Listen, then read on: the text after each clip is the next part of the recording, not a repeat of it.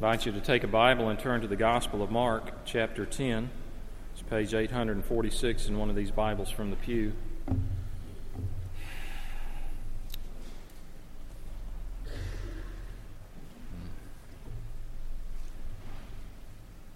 Mark chapter 10, beginning in verse 17.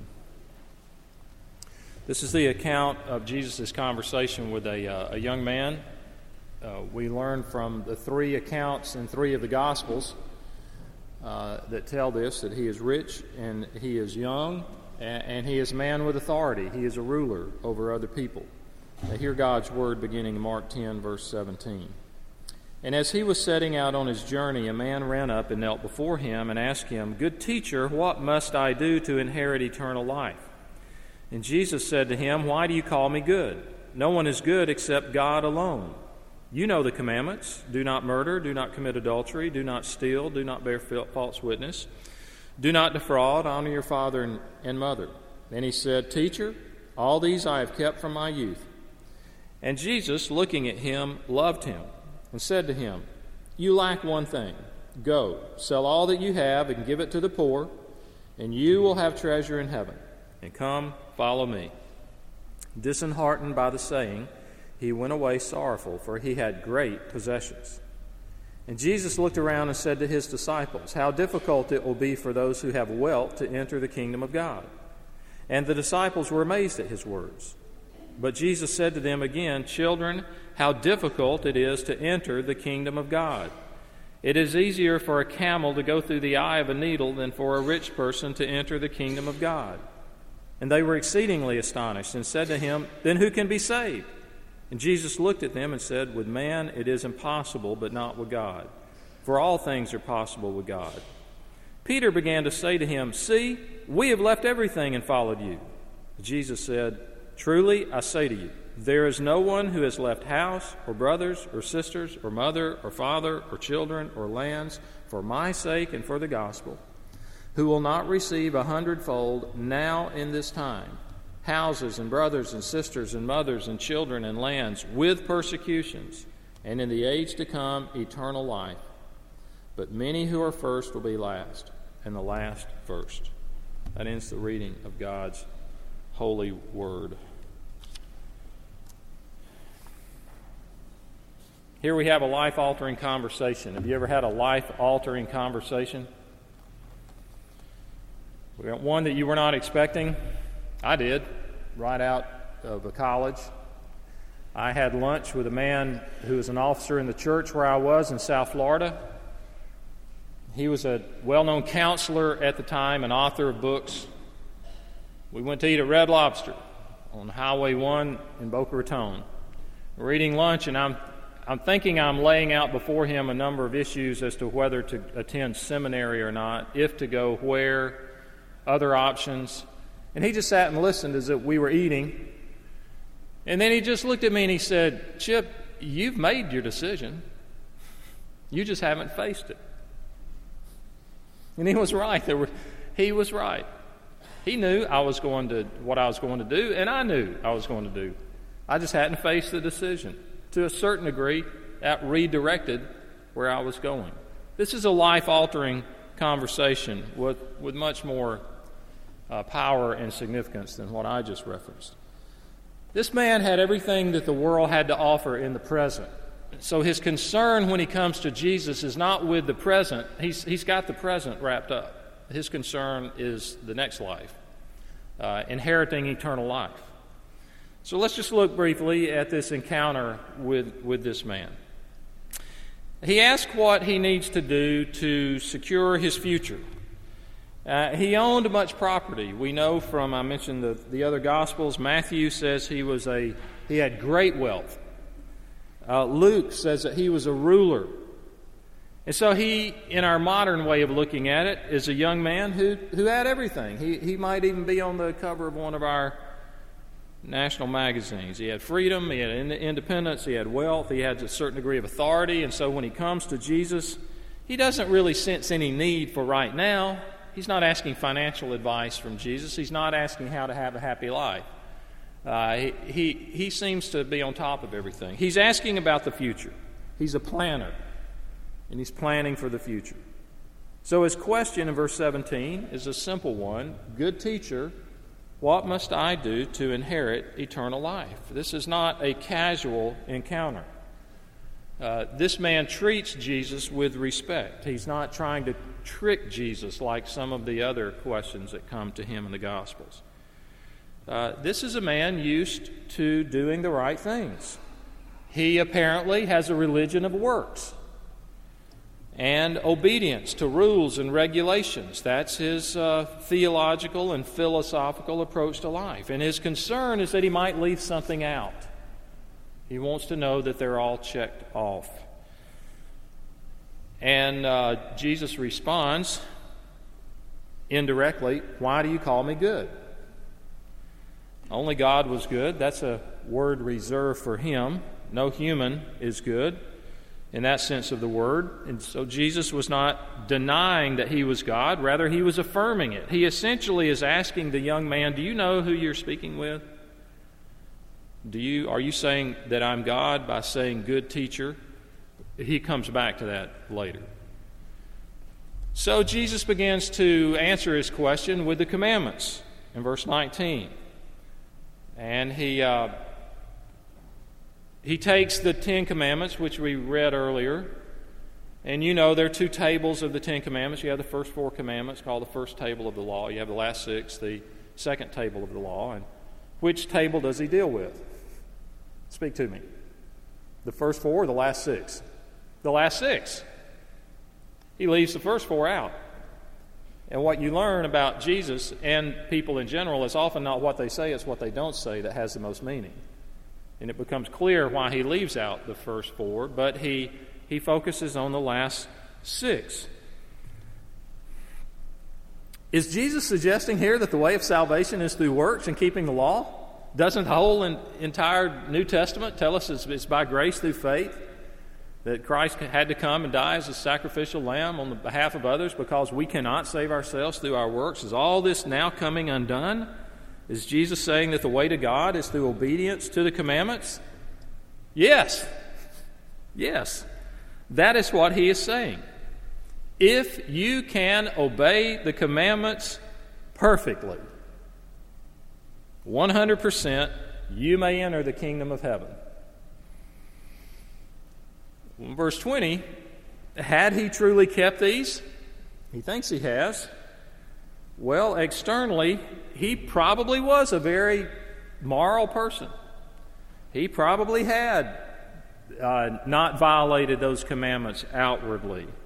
But internally, no, he had not kept them just like you and I have not kept them. We cannot be saved by keeping the law because we cannot keep the law. As we've mentioned before, the law is a mirror, and it shows us how dirty we are, it shows us our condition, but it can do nothing to make us clean. It's like a, an x ray uh, that, that shows you the condition, it shows you the, the broken bone, uh, but it can do nothing to heal the broken bone. It reveals the problem and so this young man, this young ruler, did not see himself as a condemned sinner before holy God. So his view of the law, though he thought it was high, it was really superficial. He only saw it from the surface. He did not see himself as a man condemned by the law. And so he used it to measure his obedience by his outward actions, his external actions, not, not his heart, not his thoughts. And Jesus' point to the man is he cannot obey the commandments any more than you and I can obey the commandments. He thinks he can. In fact, he thinks he already has because he says, All of these I've kept from my youth up. You and I can be like that. I know of a, a man who was in business, and I heard him tell how when he was uh, sick, he had, I think he had some kind of procedure in the hospital, and he was going to recover. It wasn't life threatening, and a pastor whom he never met before came to visit him. And he thought it would be a quick visit. The man might read Psalm 23 and have a quick prayer and leave.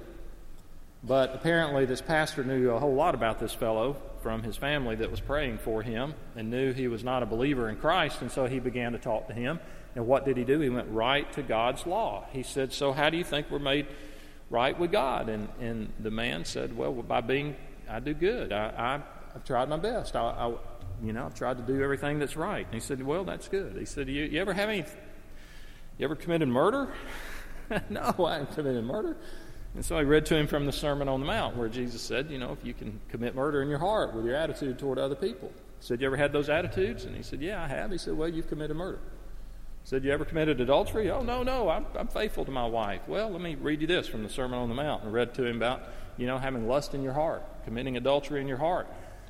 Man, when I heard him retell this later, he said, Suddenly I didn't see myself like I did earlier. And he just went down the list, and then he said, Do you think you violated any of these things? He said, Yeah, I guess I have. And he said, Well, the, over here in the New Testament says if you keep the law in every point, you fail in one, you're guilty of all what happened? This, this pastor, by God's Spirit, brought the law to bear on this man's life, and that's the intention of it. And that's, that's what has not happened in this young man's life here. He, he feels good about himself. I know of a pastor who not long ago was at a graveside funeral in another state. And he heard right after the man was, right after the service, they're there at the graveside, he heard someone say about the deceased, he did his best. What more can we do? He did his best. Speaking of the man who had died, what more can he do? Well, listen, this young man's best would not do. My best will not do. Your best will not do. This man's obedience, however far it went, was not far enough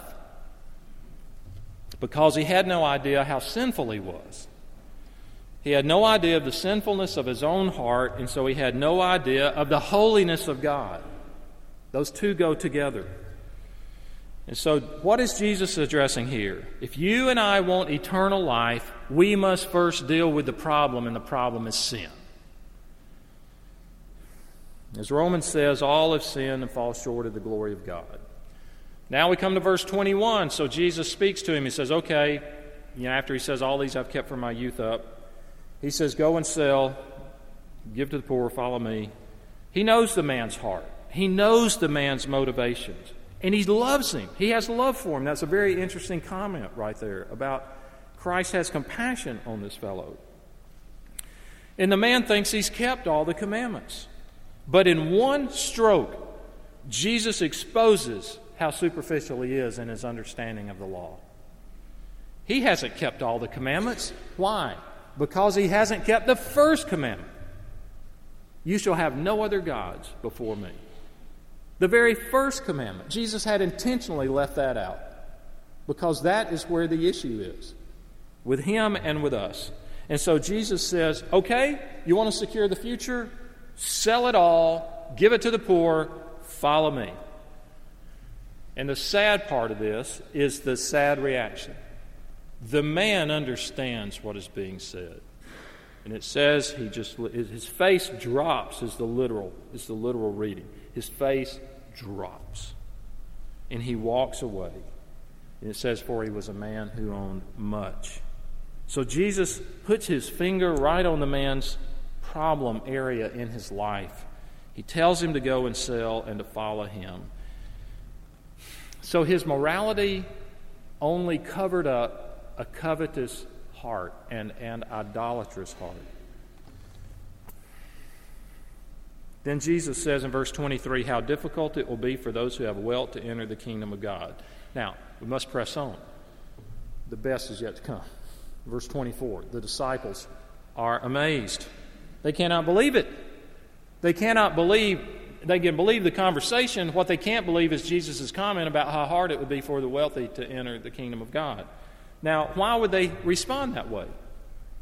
They would respond that way for the same reason we respond that way today when we're really, really honest. Who does God love?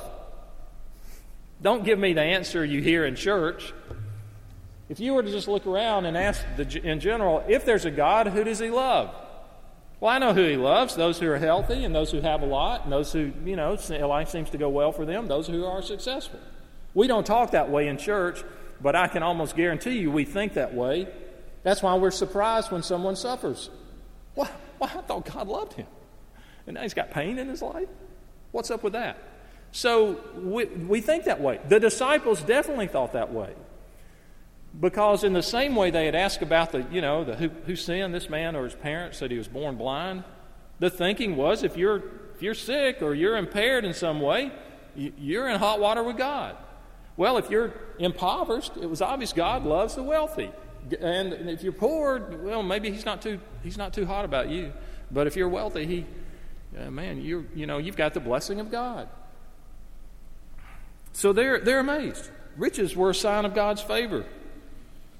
So God likes them, and therefore they're obviously going to heaven. And so Jesus says it's easier for a camel to go through the eye of a needle than for a rich person to enter the kingdom of God. Now, I spent a lot of time researching that statement because through the years I've heard people come up and say, you know, what he's talking about there is that architectural gate, you know, and the camel. Camel can't go down through it. The more I researched, I found that is not true. It is the eye of a needle, like you, a needle like you would sew with. And that, regardless, regardless, he is talking about an impossibility. And he says it's easier for the camel to go through the eye of a needle than a rich person to enter the kingdom of God. So this young man cannot meet the standard. But then he goes on and says no one can meet the standard. The disciples are awestruck. They're exceedingly astonished, it says in verse 26. Then who can be saved? Now it's not just the wealthy, it's in general. Who? Who can be saved? And Christ says in verse 27 With man it is impossible, but not with God, for all things are possible with God. What is he saying? Salvation is humanly impossible both for the rich and the poor, for all of us, because none of us can keep the law. But it is possible with God. A few observations. First, the futility of good works. It doesn't matter how much you give or attend church or sing in a choir.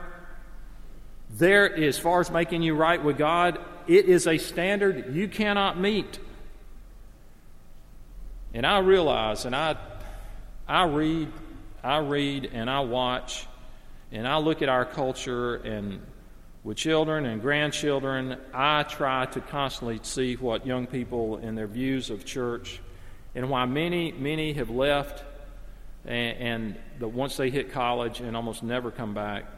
One reason is there's still in North American churches a philosophy and even a theology of just try harder, try harder. And you're told over and over, here, I've just got to do this and I've got to do this. And it's like the bar is continually raised, and whatever I do, it will not be enough. Just get your act together. Uh, do, do something to merit God's favor. But you cannot do enough. No one can. Did you watch the news this past week about 64 year old 64 year old Diana Nyad and swimming the 90 miles from Havana to Key West without the help of a shark cage? 53 hours. 53 hours to make that swim.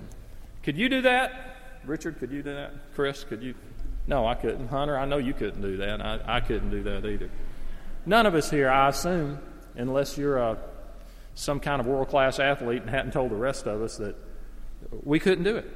It's a standard we cannot meet. We could bring one of those little children that went out to children's church, get pick a three or four year old, and have an adult basketball goal and hand them an adult sized basketball and say, make that, make that basket. They can't do it. It would be impossible. It would be impossible for that little one to do that. And so this is a standard we cannot meet. Perfection. Jesus says, You know the commandments, have you kept them? The standard to meet God is perfection. No, we can't do it. But there's somebody who has. Let's look on. The danger of riches in verse 23. Wealth can be a handicap. How difficult it will be for those who are wealthy to enter the kingdom of God. This is just more of the same. The New Testament gives many warnings about that. In Matthew chapter 6, you know, do not store up treasures on earth. What's the problem with wealth? It gives a false sense of security. That's it. It's not just that it gives a sense of security, it is a false sense of security. It's the thinking that if I've got the present wrapped up, if I've got enough for now, that somehow or another I'm ready for the next life. That is a false sense of security. You are deceiving yourself at that point. But the danger shown here with this young man is the danger of what wealth can do to the soul. And that is, it's easy for us to become attached to material riches that we forget what is more important. And so wealth naturally works at distorting our values. And be careful, parents. There are many of you that want your children to be wealthy, and uh, I would assume, or your grandchildren. And yet, do you take seriously some of the warnings Christ gives? And the warnings are, are we're all susceptible to them false sense of security, of making that more important than what is ultimately important. When Jesus tells him to sell and follow him, is that true for all of us? Should we all go out when the bank's open tomorrow, liquidate everything we have, give it to the poor? No. We never assume a doctor gives the same prescription to every patient. It may be different prescription for you. He asked every person to die for him.